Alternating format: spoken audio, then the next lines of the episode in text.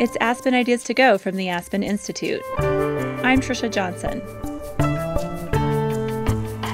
Harvard Business School professor Mihir Desai is on a mission to restore humanity to finance. In the last 50 years, the finance industry has changed dramatically.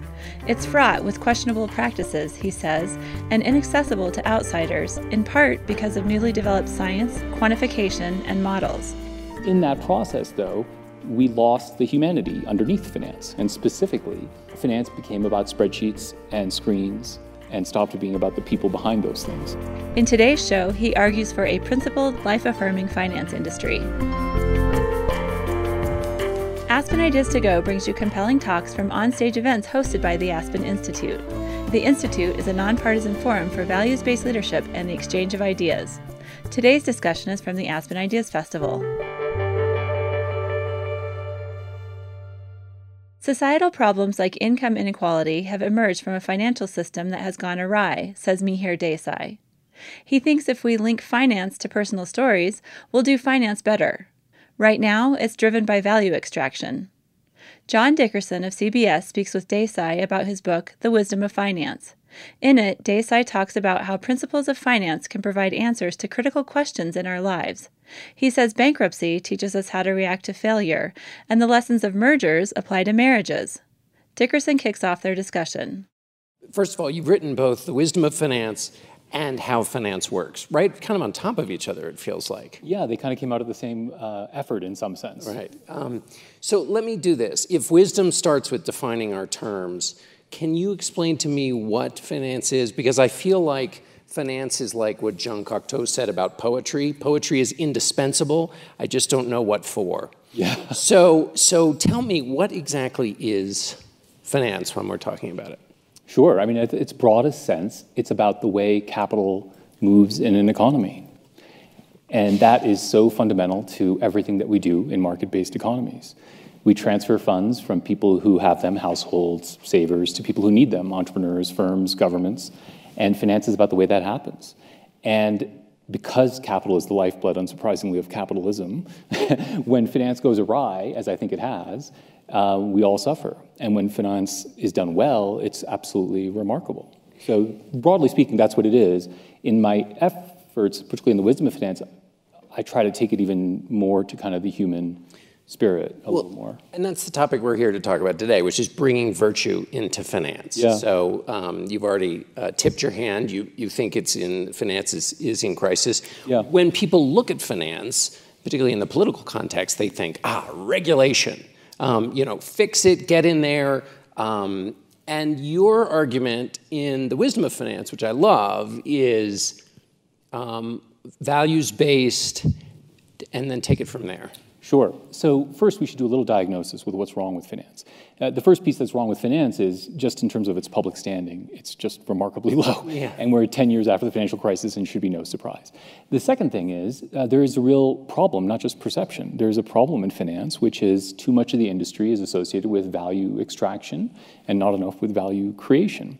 And that's a genuine problem that we have to kind of address and deal with and kind of stop talking about finance as God's work. We have to kind of come to terms with that problem. Now, let me interrupt you quickly, though. Explain to people what you mean by extracting value versus creating value, Mihir. Sure. I mean, just broadly, what we think is when entrepreneurs do things and when governments do things that are positive, it's one plus one equals more than two, right? There's some value creation that happens as a part of that. Value extraction is, is just a fixed pie, and we're just grabbing as much as we can. And a lot of finance, not a lot, but chunks of finance have degraded into that, which is there's a fixed pie, I'm taking a bigger slice than everyone else.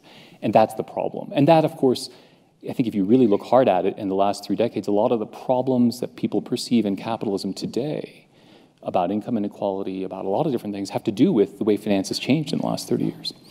So the question is what to do about it. And there are some candidate solutions, two of which I think are very unpromising. One of which is just complete outrage, you know, which is to shout occupy uh, and I think that's complicated and problematic for all kinds of reasons.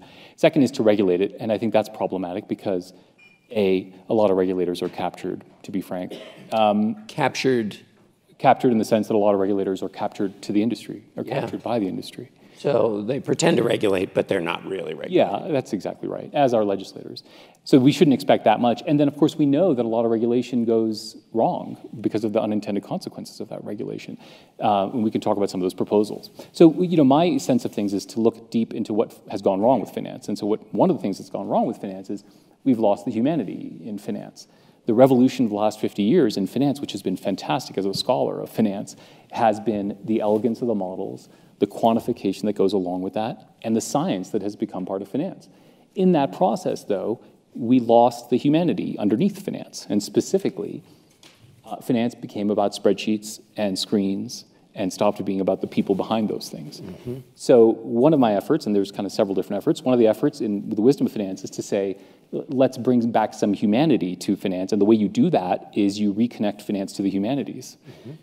Which is a way of saying, actually, um, once you discover in the humanities a lot of the lessons of finance, you can link these two worlds. I experience this every day. I teach at the business school and at the law school at Harvard, and I cross the river routinely. And the skepticism that the college and the university looks at the business school with, which is that we're vaguely evil. Yeah. And the skepticism that many people in the business school look at the humanities with, which is they don't have that much to offer is really problematic. right. And so we have to bridge that. And um, I actually think there's a huge amount of richness there so that people no longer perceive finance as vaguely evil. And we come to appreciate that by relinking ourselves to the humanities and those stories, we can start to actually conduct finance in a better way because then we won't get lost in the spreadsheets and screens as right. much. Stories which at their center have human beings and hopes and dreams and creation and all of those fuzzy words that you don't hear about in movies like The Wolf of Wall Street. Well, for sure. Right? in fact, it was so fun to do this book because it was just a great exploration of all the ways in which finance is portrayed in culture. And particularly recently, it's just terrible. Uh, historically, there are kind of more nuanced portrayals of finance, but recently it's just been terrible. Is there a financial instrument that is to blame? So when a lot of people think of finance, maybe they think of the mortgage-backed securities uh, cratering the, the um, Western economy.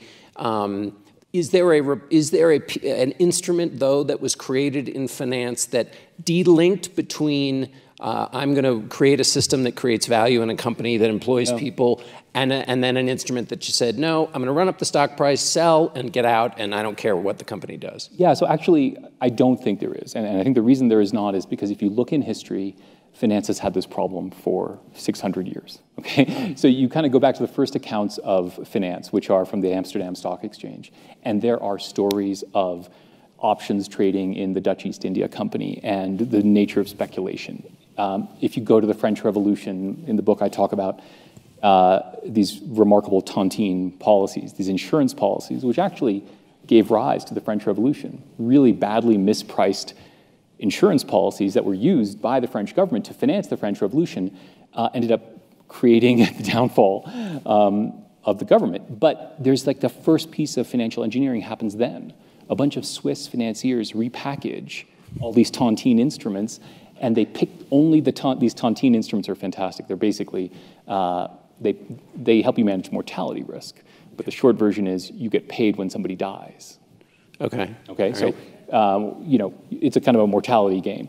Anyway, so they end up buying up all the insurance policies associated with these five-year-old Swiss girls who are of a particularly healthy stock who won't pass away for a long, long time, and bundle them up, just like we did securitization 10 years ago. So there's no one instrument. It is that recently the dark side of finance has come to prevail yeah. more often than the light side.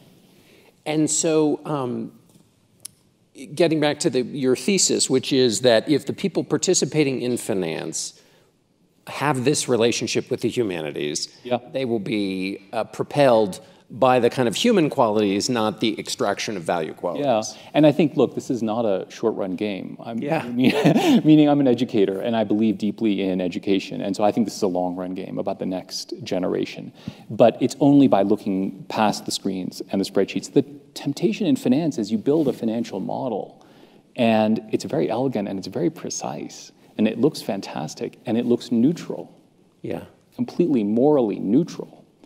And that's problematic because depending on what you're doing behind those numbers, you have to think about it. So, so for example, in the book, um, instead of talking about insurance in like a typically dry way, I try to link it to either the French Revolution or the Maltese Falcon. If it's derivatives, it's about Jane Austen. So that when we teach this stuff in schools, people aren't just learning like stochastic calculus and the payoff diagrams. I think the other agenda is, frankly, we have to let everybody into finance. So a lot of people in finance get their power by intimidating other people. And so this book, as well as How Finance Works, is about letting the world into finance, which is many people don't understand equations and diagrams, and you, they need stories. And so that's their goal here, which is if we're going to make finance better, A, get people to behave better, and B, get people who are outside of finance who demonize it to understand what it is by not letting, not, not doing it in the typical way. You write in How Finance Works, neglecting finance and hoping to survive meetings by thoughtfully nodding your head is an increasingly untenable choice. So, I mean, I see people like this all the time, John. Like, so in my classrooms, I see executives, I see MBAs, and they think they can just skate by, and they realize when they're like 35 or 40, it doesn't work. And that's because finance is a dominant force in capitalism today. It's the way we talk about business, it's the way you communicate to the external world. As a society, think about our financial problems. To be a citizen without understanding yeah. finance is is problematic. So that's why we, we really need to open it up and liberate it. And I want to get to some of those specific stories. I want to talk about Uber and Google and Apple. But before we get there, I want to go back to this idea of stories. So the point is both to educate those who are in finance so that they are better citizens, and then also to give us all just financial literacy so that we're yeah. not mystified by these terms we hear. So let's start. I don't know if you want to start with risk or the Maltese Falcon. Um, I loved the Maltese Falcon just because yeah. Dashiell Hammett is a. But but give us one of these stories to, to help people see exactly sure. how you're trying to make this link. Sure. Let's uh, let's do risk and insurance because I think insurance is the thing which, as I wrote the book, I realized is everything in finance. Yeah. So much of finance is about managing risk, and insurance is key. So instead of doing insurance in the typical way, you know, which is pretty boring, uh, um, the way to do it is kind of with the Maltese Falcon. So um, this is a great novel by Dashiell Hammett featuring Sam Spade, kind of hard-scrabble detective. Uh, he doesn't talk very much, but he's you know brilliant in his own way. So in the novel, he's talking to his prime suspect, who is also his love interest, um, because that's the way Sam Spade, you know, rolls. Uh, he says to her, I, I want to tell you this story about Flitcraft.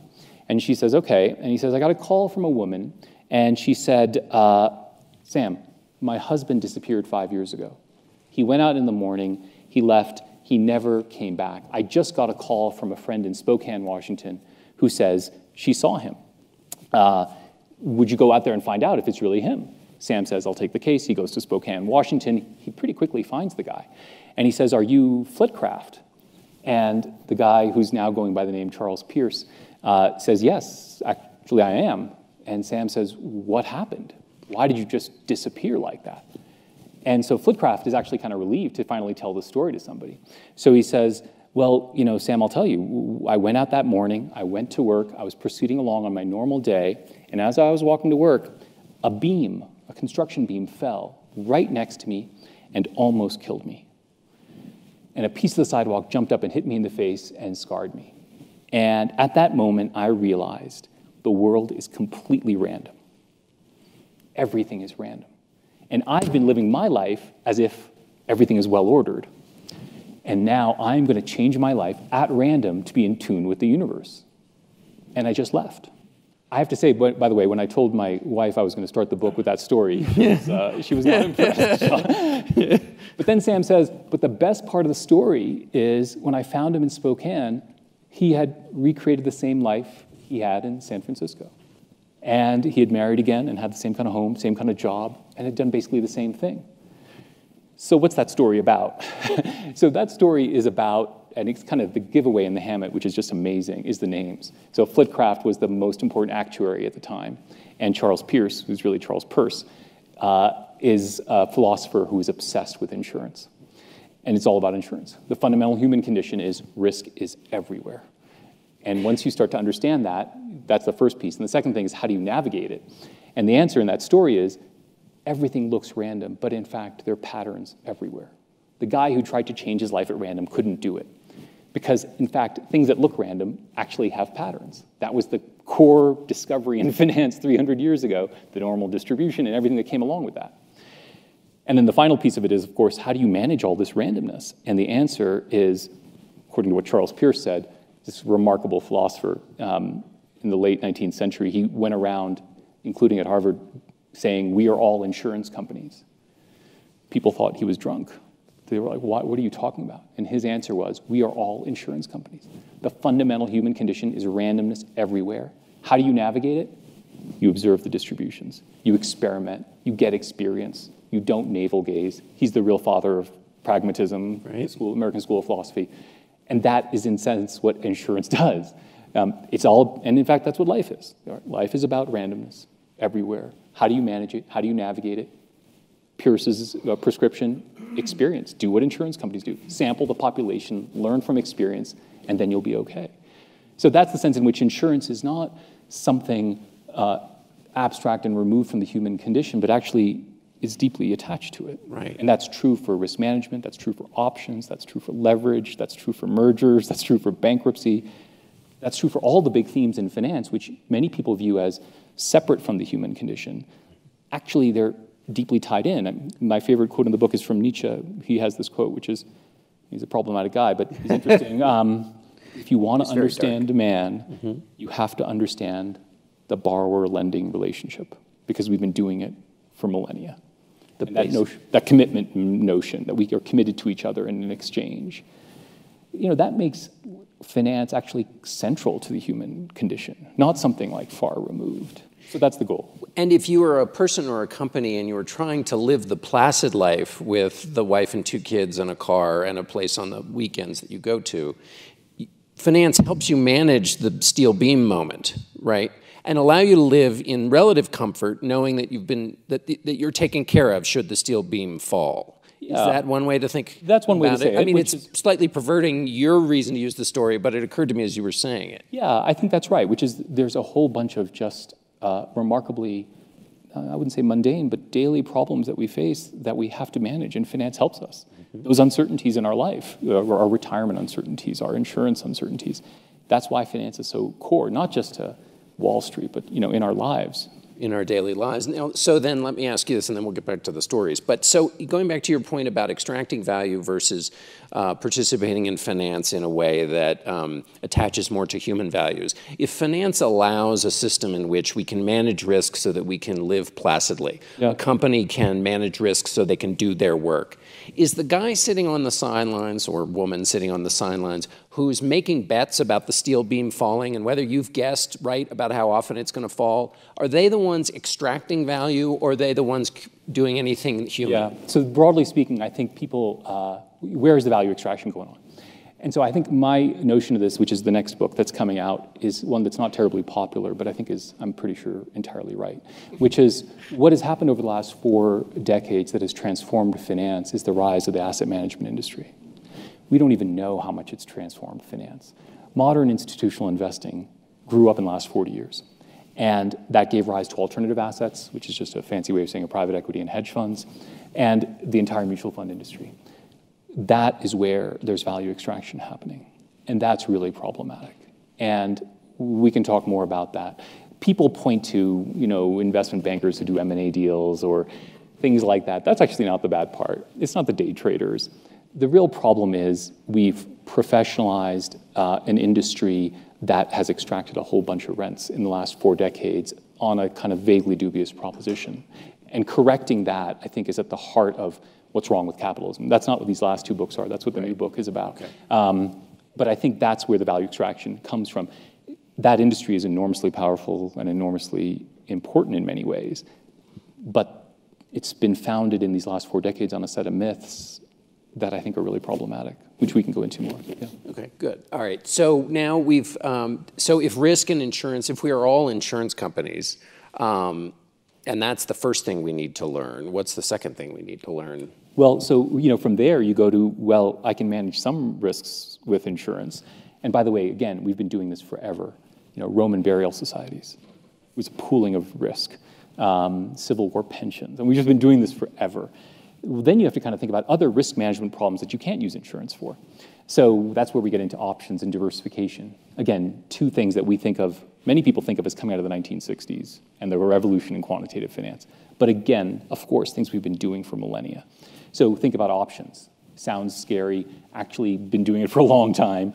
And in fact, the way I try to talk about options is not the usual way, which again is with payoff diagrams and, and quantitative examples, but with Lizzie Bennet and uh, Pride and Prejudice. So some of you may know Jane Austen novels. Uh, you know, in many ways, the plot line in many of those books is risk management.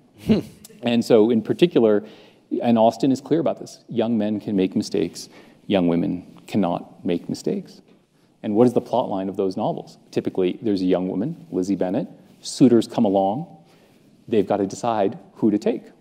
And in fact, if you don't think about it as a risk management problem, just think about Mr. Collins's proposal to Lizzie Bennet, which is, as you may, some of you, has anybody ever read Pride and Prejudice or seen the movie? Oh, fantastic. So um, if you think about the Mr. Collins proposal, it's the worst proposal ever, right, to Lizzie, where he says, You're not that pretty, you're not that rich, here's a proposal on the table, I suggest you take it. Uh, and of course, he's playing on her risk aversion.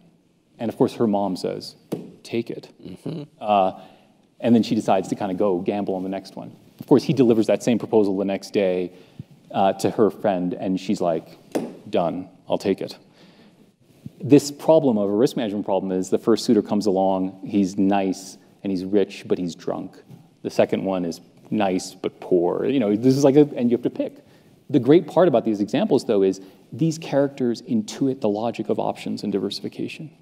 They talk about managing this risk problem in the way that we talk about managing risk in finance. So that's just a way of saying, in one of these books, um, it's fantastic. This woman has like these 10 suitors. They're coming along. She's talking to her friend, and her friend is like, How are you going to decide? And at one point, she just says, Well, you know, if only I could marry all 10 which of course is the essence of diversification, right? yeah. you, you, take a choice, you atomize it, you spread it out. Um, another one articulates an option portfolio strategy. This is all a way of saying that options are actually kind of in the way we think about the world. And in fact, that chapter ends with, I think, the perversion of options in our modern world, which is I see young people all the time who come into my office, and some of you may know this term, because young people are preoccupied with optionality. You know, what does that mean?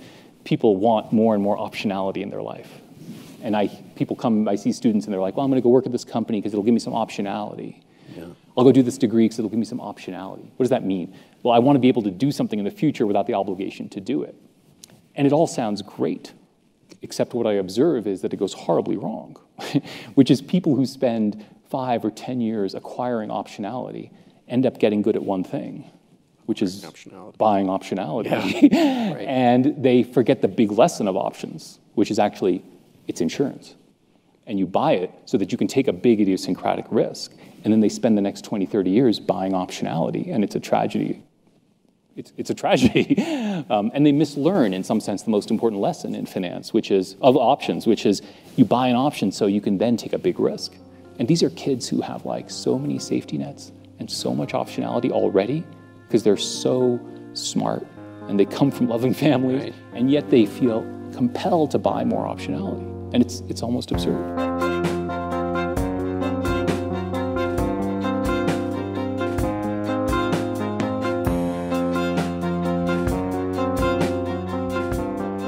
It's Aspen Ideas to Go. Thanks for listening.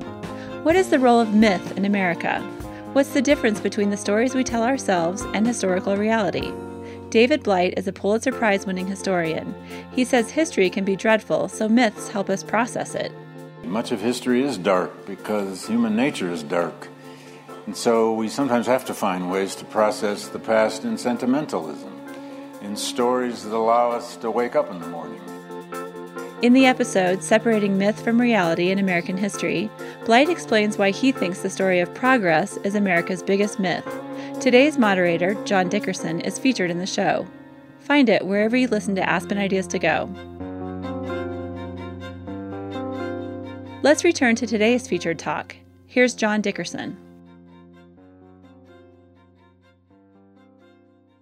Well, let me ask you this, though, starting uh, taking it from there. What if I'm a, a person, uh, let's, let's leave the gender out of it, and I'm embarking on my college career, or maybe my, I'm in my junior year of college. Uh, why do I want to go into finance in a way that isn't, I just want to make a lot of dough so that I yeah. can have optionality on a house in Aspen or a house in the Hamptons? I think, and I think people who are in, is anybody in this room in finance? Fantastic, we have one. Um, I think finance is absolutely fascinating if you want to understand the modern capitalistic economy, because you get to look across firms and across sectors, and you have to think hard about where the next opportunities are. People think finance is accounting. It's not. It's like the opposite of accounting. Accounting is like write down today what these ledgers tell you. Mm-hmm. Finance is about what the heck is Facebook going to look like in the future, and how do I figure out to value it today? Well, to figure that out, what do you have to figure out? Well, wait a second, what's going to happen with Libra and cryptocurrencies? What's going to happen with the regulation of social media in the future? What's going to happen when advertising shifts to Amazon and away from these other people? That is really fun and thinking about that problem, and that's like just a Facebook problem, you write that down, that problem 10,000 times, and the interactions of all those problems, and man, is it intellectually interesting. Because there are human choices and decisions and behaviors at the root of all of those guesses you're making, right? You know, absolutely, right? So, I mean, like, you know, to really understand Facebook, you have, and as an investor or somebody who's trying to think about it, well, wait a second, what the hell's going to happen with global payments? What's going to happen with social media? I mean, these are, what's going to, ha- I mean, if they have to, I'll give you an example the second quarter conference call last uh, year, Facebook CFO said, yeah, our cost structure is going to totally change because now we're going to be regulated like a publisher in many countries. Okay, wait, no, now I got to think about what that means. I got to think about what it means to be called a publisher. Right. and why are they hiring 20,000 people in Germany to vet content? I mean, that takes you down such a fascinating path. And so, and you get to do that every day with different companies, and that is fascinating. And I, that is without the monetary rewards, which can be sizable, mm-hmm. intellectually is so rich that it is a great area to go into. Not great for everybody, I'm not saying like broadly speaking, but if you have this kind of broad interests and you have a hard time staying, um, you, you like the breadth and you want to mm-hmm. go, you want to kind of go deep a little, but not necessarily a lot. You don't want to spend your whole life thinking about cryptocurrency and the future of Libra, but you want to do it as part of a bundle. Finance is spectacular. And do you and do you make a distinction? So then there's that sounds quite romantic and fun. Earlier, when you were talking about the that's topic, romantic for you, John. Well, yes, you've you've discovered me. Yes, exactly. um, but it's actually not that different from what a journalist does, which is exactly. you know you go why are people behaving the way they're going to behave? How are they going to behave in the future? Absolutely. And how do you tell the story of how they're behaving? So in fact, one of my former students. Uh, is a former journalist, and he now runs a very large hedge fund. And his journalistic background was enormously important to the way he does finance. People don't, there's a deep connection there, absolutely, between journalism. So, but I'm still stuck on the topic of your next book, which is the, um, let's call them algorithms, or the numbers that are used to um, just squeeze more and more out of finance to increase profits and yep. that seem devoid of the romanticism you just described. Yeah, so this next book is going to be called, um, well, it doesn't quite yet have a name, but it's about the rise of investor capitalism. Not shareholder capitalism, but investor capitalism, which is a way of saying this professionalized class of investors who have come out of nowhere in the last 40 or 50 years to dominate the economy. And their preferences have come to dominate the economy. And that is both wonderful and terrible. Um, first piece of it is how did it happen? Some people in the room are going to be old enough to know it all began with an obscure piece of legislation called ERISA, mm-hmm. which is so foundational to everything that has happened in finance in the last 40 years. People don't, I don't even appreciate it, is the birthplace of the modern investment management industry. Completely accidental uh, way to try to protect workers and in the process gave rise to investment management industry. So in short, it's about pension protections. Right.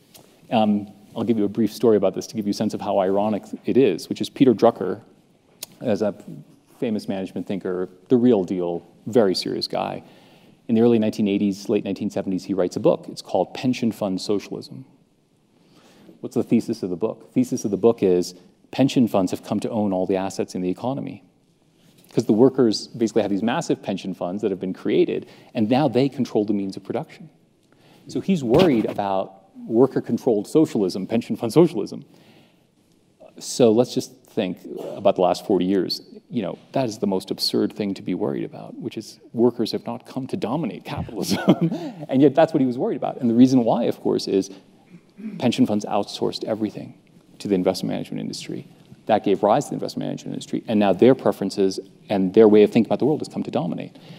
And that's in everything. It's in the way we think about share buybacks, which is an mm-hmm. important piece of what's going on in the economy today. It's in the way we do social programs. Think about social programs today. How do we build low income housing in this country? And the answer is we use investors. We sell tax credits. Like that's how we do it. How do we do enterprise zones? We sell tax credits to investors. How do we do not for profits today? Everybody's got to have an ROI. If you don't have a return on investment model in your not for profit sector, you got a problem. That's like the dominance of an investor mentality. And when you come to think of it, it's kind of absurd.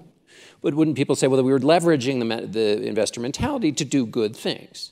We are, but there is this sense in which we've now contorted social policy and not for profits to have an investment mentality. So, low income housing is a great example. That is the way we build low income housing. I mean, if you think about a problem in this country that is really severe, it is housing shortages for low income. It gives rise to the eviction problems, gives rise to everything. And yet we do it in this really weird, perverse way, which is we sell tax credits to investors so that they can decide where they want to put low income housing. It's a complete Rube Goldberg machine, uh, yet it's the way it gets done. Um, and so the goal of the book is to say there are fantastic things about investors. They've actually done some really good things. And we have fallen prey to their excesses to a remarkable degree. Right. And we need to course correct for that dominance of investors. Um, and that's what the new book is, is, is going to be about. So I want to get back to the, the idea of bringing value back to finance, values yep. into finance, and then I want to talk about those some of those companies um, and how you see finance playing out mm-hmm. with respect to Uber, Uber and Apple and, and Google. So let's finish on your on your thesis about bringing value into finance. How is this story going to play out? If you've played out the, the Facebook story, how is how is your argument going to work without a lot of heavy-handed regulation? To bring the sense of values back into finance? Well, so I think about it at the micro level and at the macro level. So the micro level is people going into finance get exposure to a set of ideas that makes them understand that what they're doing has human consequences. And that happens through the book, The Wisdom of Finance, and anything that goes along with that. And a humanistic approach to finance. Like, we should stop talking about it in the way we do. We should talk about it in a humanistic way. At the macro level, I think it has to do with the things we were talking about most recently, which is we have got to get especially large pension funds to rethink the way they allocate capital in the economy. Uh, I think that is the kind of hidden thing that has gone wrong here. We have these very large pools of capital which have basically abdicated their role and they've outsourced it. And that is highly problematic. Once they come back and they re enter the game and they say, actually, no, no, we're going to allocate our capital. And the Canadian model, for those of you who know it, I think is a great example of this that's how we get um, the value extraction to stop to the, to the degree it's happening now. And I think the final thing is I'll say about this is I'll, I'll, I'll, do this in the form of a story, which is in the last chapter. The last chapter of the Wisdom of Finance book is called "Why Everyone Hates Finance." Uh, I will say that uh, the book is. I'm really proud of the book. I was really happy with the way it was received. But there was this one jarring moment, which is I got a paragraph in the New Yorker uh, you know, briefly noted section, and I was like, oh, this is good. I got a paragraph. And then I read the paragraph. No, it, it wasn't so bad. the first three sentences were fantastic, you know, blah, nice, nice, blah, blah, blah, blah, blah, blah. But the last sentence was, but, you know, Desai never answers the most important question of all, which is the title of his last chapter, which is why everyone hates finance, which is like a knife to my heart. Um, which of course I felt like saying that's the next book, but you never get to say that. Yeah. um, but in that last chapter, I think the reason why everyone has come to hate finance and the, f- the really critical belief that has gone wrong is uh, summed up in this story, uh, which is O Pioneers mm-hmm. by Willa Cather. Mm-hmm. So, Willa Cather, an amazing American author, um, you look in fiction for depictions of finance and it's pretty ugly, right? It's all ugly. Uh, and then you have this heroine in O Pioneers, Alexandra Bergson, who is like this remarkable financier. She does everything. She does an LBO of the family farm. She does mergers. She does options. She does diversification. She helps people who go bankrupt. So she's like a textbook of finance, like in that novel. But here's the good news about Alexandra Bergson most of the characters in fiction and finance end up becoming avaricious, horrible people what happens to Alexandra Bergson? And the answer is after this career of accumulating wealth for her family, um, somebody asks her, you know, how did you do it? And she says, it was the land. She's a farmer. Mm-hmm. It was the land. So, what's the brilliance of that statement? So, the brilliance of that statement is she understands the most important lesson in finance, which most people in finance forget, which is actually there's no place where it's easier to conflate luck with skill. So, most people in finance, when you ask them how they've done well, oh, I picked this stock, I beat the market last year, whatever, they think that's them, yeah. it's skill.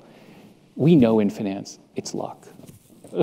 there is no area in life where it's easier to relabel luck as skill as it is in finance. And Alexander, and as a result of that, you start to believe it, mm-hmm. and then you become a jerk hmm. because you believe that hype. Alexander Bergson never believed it. She said, "It's the land," which is just a way of saying the big myth in finance is, "Oh, yeah, I did, I did this over the last ten years, so that must mean I'm very skillful." You know, if you do that in tennis, there's no question Rafael Nadal is skillful. He's not lucky. If you beat the stock market a couple of years, you have no idea if you're skillful because there's so much randomness. And so in finance, we've come to believe that you can attribute performance to skill in a one to one way. But those of us who really understand finance deeply, and anyone in finance really knows, that's totally untrue. And that's how people become kind of jerks. That's the myth in finance, which is look, I'm adding value. It's obvious I did this thing. And you have to say to yourself, wait a second. The most important thing in finance is actually luck and skill are almost impossible to tell apart. But over maybe 30 year horizons, you can do it. And that's the mistake people make. And when they make that mistake, they become really big jerks. But um, well, that so that seems that seems to make sense in the in the context of that story. But in terms of what you were saying earlier, when you were thinking about looking forward to see what's going to happen yeah. on Facebook and all of that, that those do things seem to be things where you can apply reason. Yes, you can. Uh, smarter people are better than people who are less smart. Well, yes. Or I mean, better at the, doing that job. Yes, that's right. And but we have to be humble about it, which is when you get one right, you don't you don't project that you're brilliant. Right.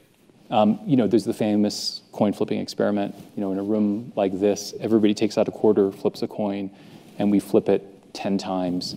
And I ask if anybody in this room has nine heads, 10 heads. In a room this size, there's a significant likelihood somebody's going to have 10 heads in a row. Mm-hmm. Okay? Very significant likelihood somebody in this room is going to have 10 heads in a row. And then I'm going to ask that person, how did they do it? And one answer is it was luck. and the other answer is well, I flipped it this way, and I went like this, and then I caught it like this, and I rubbed a little bit like this. Right. And we should understand that a lot of investing is like that. You know, somebody, you know, we have thousands and thousands of money managers. Yeah. Somebody beats the market 10 years in a row. It should come as no surprise. Mm. Now, does that mean that that person's skillful? I don't know. And neither do you, and neither does she. right. But we, we approach it with a level, we don't approach it with the appropriate amount of humility. We approach it with, damn, I beat the mark for 10 years in a row, man. I'm, I'm a rock star. Uh, and, that's, and that's the problem in a way. We don't have the humility I think that the finance actually deserves. So let me ask you before we turn it over to questions. Uh, uh, you wrote a piece in the was it in the Times where you said that we should be rooting for Uber's IPO to was it fail or was it not do as not do as well as the, yeah. as people were hoping, no, or some of the investors were hoping? So as you know, you don't write the headlines True enough. Um, yes. But and we I negotiated for a better headline, but the headline did come out as uh, why you should root for the Uber IPO to fail. And the reason why is uh, not because of anything to do with Uber. I think Uber is an interesting company. I quite like it. I've enjoyed it. I'm a customer. The problem is what's behind Uber is a movement in venture capital called mega venture capital. And the op ed is really about mega venture capital, which is just a way of saying the venture capital industry has been transformed in the last several years by in particular one player, SoftBank, who is making not $10 million bets like we usually do in venture capital, but $5 billion bets. And they're making bets at a scale and with a speed that is distorting the entire venture world. And I think that's really problematic. So, why is it so problematic? And just to be clear, the SoftBank Vision Fund, it's a $100 billion fund. It's been funded by the Tokyo based company called SoftBank, as well as the Saudi Pension Fund or the Sovereign Wealth Fund. Um, why is that problematic? So several things are wrong here. One is, first, the investment management business is now all about how do I raise $100 billion? Because the economics of that are amazing. So now everybody in the investment management business is not talking about how do I invest, they're talking about how do I raise more money. That's a huge problem. Second problem. So that I can have that dominant position. I can have that dominant position, and then I make two points on 100 billion, which means everything else doesn't matter. Nothing matters. and so it's about asset gathering, um, not about investing. Uh, the second thing that goes wrong is the entire venture space gets screwed up because you're not trying to build a sustainable model. You're trying to attract the $1 billion from SoftBank. And how do you do that? You make the most extravagant promises you can, and you burn as much cash as you can. And business becomes about the ability to burn cash, not about the ability to have good products. So what do we observe? And I have students like that. I mean, uh, you know, people who are basically just trying to raise money from SoftBank because they know if they do, it's a billion dollar check, and then they're off to the races, and they can lose money for 20 years. That's a hugely undesirable way to live. And it has competitiveness problems. Yeah. Massive competitiveness problems. I mean, the founder of SoftBank has has talked about wanting to be a cluster of number one companies. That's his way of talking about it. And then finally, uh, it really distorts things in the labor market for young people.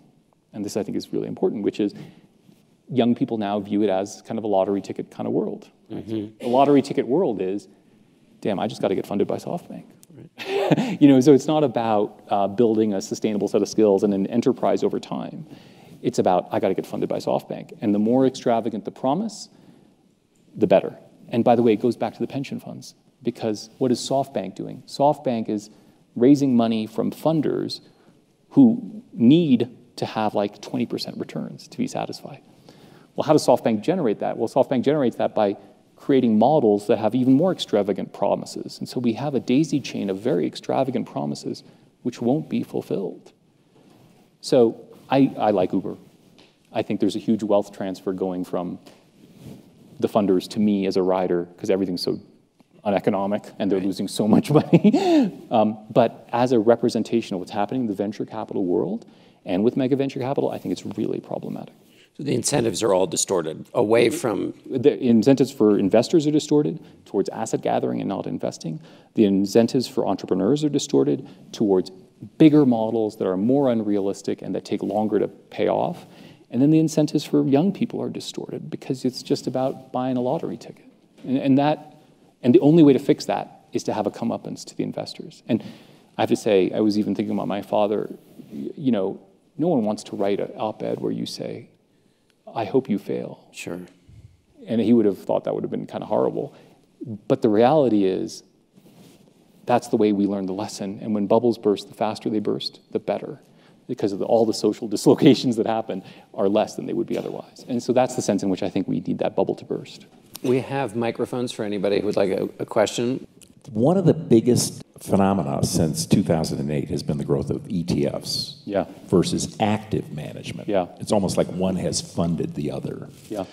And nowhere in that process does anybody ask the question, is this the right price to pay for the underlying asset? the stocks in the fund. Exactly. A, is that a problem? And related to that, has Warren Buffett and his more, I'm going to say, skillful acolytes simply been lucky? These are two great questions. So first is we should just on this active and passive so people understand the dramatic nature of what you're talking about, which is um, active management is a mutual fund manager who's picking stocks. Uh, passive management is uh, I don't pick, I just buy everything because I'm passive, but I charge less in fees. And you're absolutely right, that's been a sea change in the last 10 years, right? So today, BlackRock, Vanguard, and State Street are going to be the largest shareholders in most companies in a way that we never even anticipated 10 years ago. It's absolutely mind blowing. Okay, there's good news there. The good news there is there was a lot of active management that wasn't adding a lot of value, and they're kind of getting their clock cleaned because people figured out they weren't adding a lot of value. They were extracting value. That's the good news. Bad news is, you're absolutely right, they're indiscriminate and it's unclear how they're going to apply governance. Now, Larry Fink, as you know, has made a lot of noises about how he's going to do governance, as has Tim Buckley at Vanguard. But it's really hard to do governance when you have a mandate to buy everything. Um, I think what's going to evolve is a barbell-like world where there's a whole bunch of indexation happening, and then there's a whole bunch of very activist kind of things happening yeah. who are doing the hard work of figuring out who the liars are and who the good people are. And that's okay. Uh, the problem is if this index piece grows really large, it is indiscriminate. It is not that smart. It's kind of the classic dumb money, um, and it can create price moves that are really. And it could be overpaying. And it could, and absolutely, and, and it's all about flows, right? So everything just becomes a, a function of flows. And that's just a fancy way of saying money entering the market because more people are putting it in. You just, people have to put it to work. So you have to buy the S&P 500. So everybody buys the S&P 500. And then on the skillful acolytes, I mean, I think there it's really hard to know, you know, which is it's hard to know if they were skillful or not. Even with Buffett, and it's heresy to challenge Buffett, but it is worth acknowledging, as you I'm sure know, you know, uh, his funding sources and reinsurance were a big chunk of his value creation, right? You, you built a company on an insurance company, mm-hmm. and that gave him negative float, and that is a huge chunk of what he did. Um, and then he monetized his halo, which is at the financial crisis, he went in at times when he could get deals that no one else could get. I, you know, I, I think we should really be humble about this and really be humble about who is really good at what they do. I mean, Buffett has done this over a lifetime. I think that's a reasonable inference. But it's really hard to know otherwise. It's just really hard to know. And I think we should just all take a step back and say, I don't know if you're really that good at this. You may be. We'll find out over time. That's why, for example, compensation contracts are so screwed up in finance. Like we pay money managers like mm-hmm. every year with a with a carry, which is a way of saying I can tell John in this year you added 20% and you get 4% of that. Come back, you step back and you think about that. That is crazy. Like it's absurd. Like how do I know if you added value? I have no idea. Is that luck or skill? I have no idea. But we've bought into this compensation contract, which is is, kind of crazy. What about ESOPs? you think about what's fair and virtual and everything else, but there's not been really a lot of success in, in that model. Yeah, this is really a hard question. And ESOPs, some people want to bring them back. So ESOPs are employee stock ownership programs, which are a way of saying employees own not necessarily all of a company, but a big chunk of a company. You know, my reading of that history is uh, it's a problematic situation right? And it sounds great. Employees get more of the wealth, blah, blah, blah. But it realigns incentives, right? Because they have incentives that are different from the money managers. Right, indeed. And they have control and they have potentially power. Unfortunately, what we observe in the history is not exactly that, right? So we observe ESOPs being managed not necessarily in the benefit of those workers. They can be managed by the managers as opposed to the workers.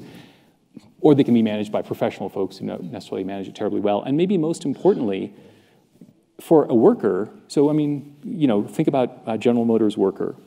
If they have all their wealth tied up in General Motors stock, that's not great. That means your human capital is tied up in General Motors because I'm working at General Motors. And then, oh yeah, your retirement package is tied up in uh, General Motors because you got a defined benefit plan. Oh, and by the way, then your ESOP is tied up in General Motors. So go back to diversification. That's like not a great way to apply diversification. So I'm not a huge fan of ESOPs. Um, I am a huge fan of the pension plans becoming much more active in creating diversified strategies for their pensioners. And I think we have to revisit, by the way, the other big revolution, which people don't pay enough attention to, is the shift from DB to DC, which is defined benefit plans to mm-hmm. defined contribution sure. plans. Um, that's something which we should look at more than looking at things like trying to revive, I think, ESOPs. You think we're going to be able to go back to defined benefit plans? I think we got rid of them in a complete, again, if you look back at the history, that's the new book. It's like crazy. It was a totally accidental thing, totally accidental thing in the early 1980s that was accelerated by the asset management industry. It was not a conscious choice to stop defined benefit plans. Oh, I, uh, I mean, and it's a revolution in the way we think about retirement risk, sure. but then also how all these assets get managed, which is the first order problem. Um, yeah.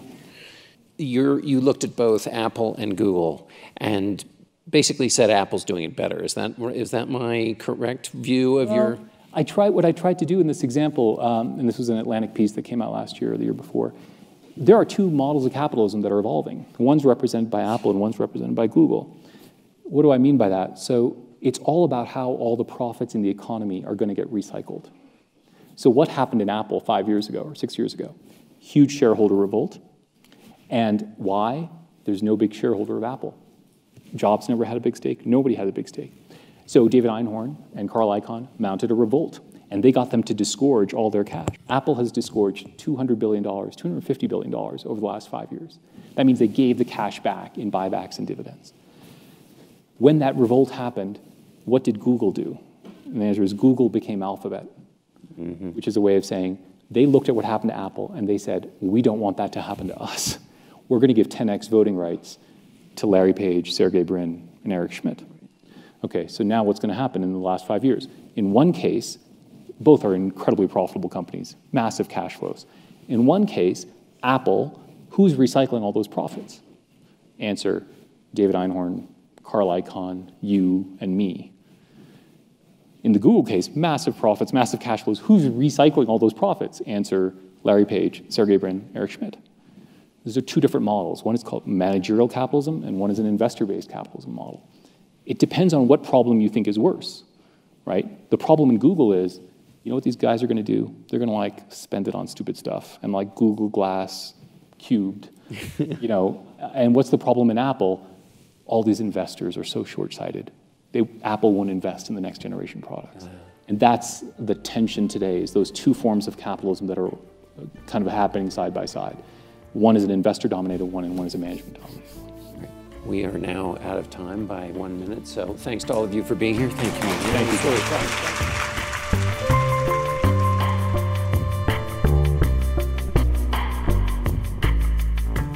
Mihir Desai teaches finance at Harvard Business School. He's also a law professor at Harvard. His most recent books are The Wisdom of Finance Discovering Humanity in the World of Risk and Return, and How Finance Works. John Dickerson is a correspondent for 60 Minutes on CBS. Their conversation was held at the Aspen Ideas Festival. Make sure to subscribe to Aspen Ideas to Go wherever you listen to podcasts. Follow Aspen Ideas year round on Twitter and Facebook. Listen on our website, aspenideas.org, and sign up for our newsletter. Today's show was produced by Marci Krivonen and recorded by our team at the Aspen Institute. The Aspen Ideas Festival programming team is Kitty Boone, Keeleen Bretman, Katie Cassetta, Libby Franklin, Jonathan Melgard, and me. Our music is by Wonderly. I'm Trisha Johnson. Thanks for joining me.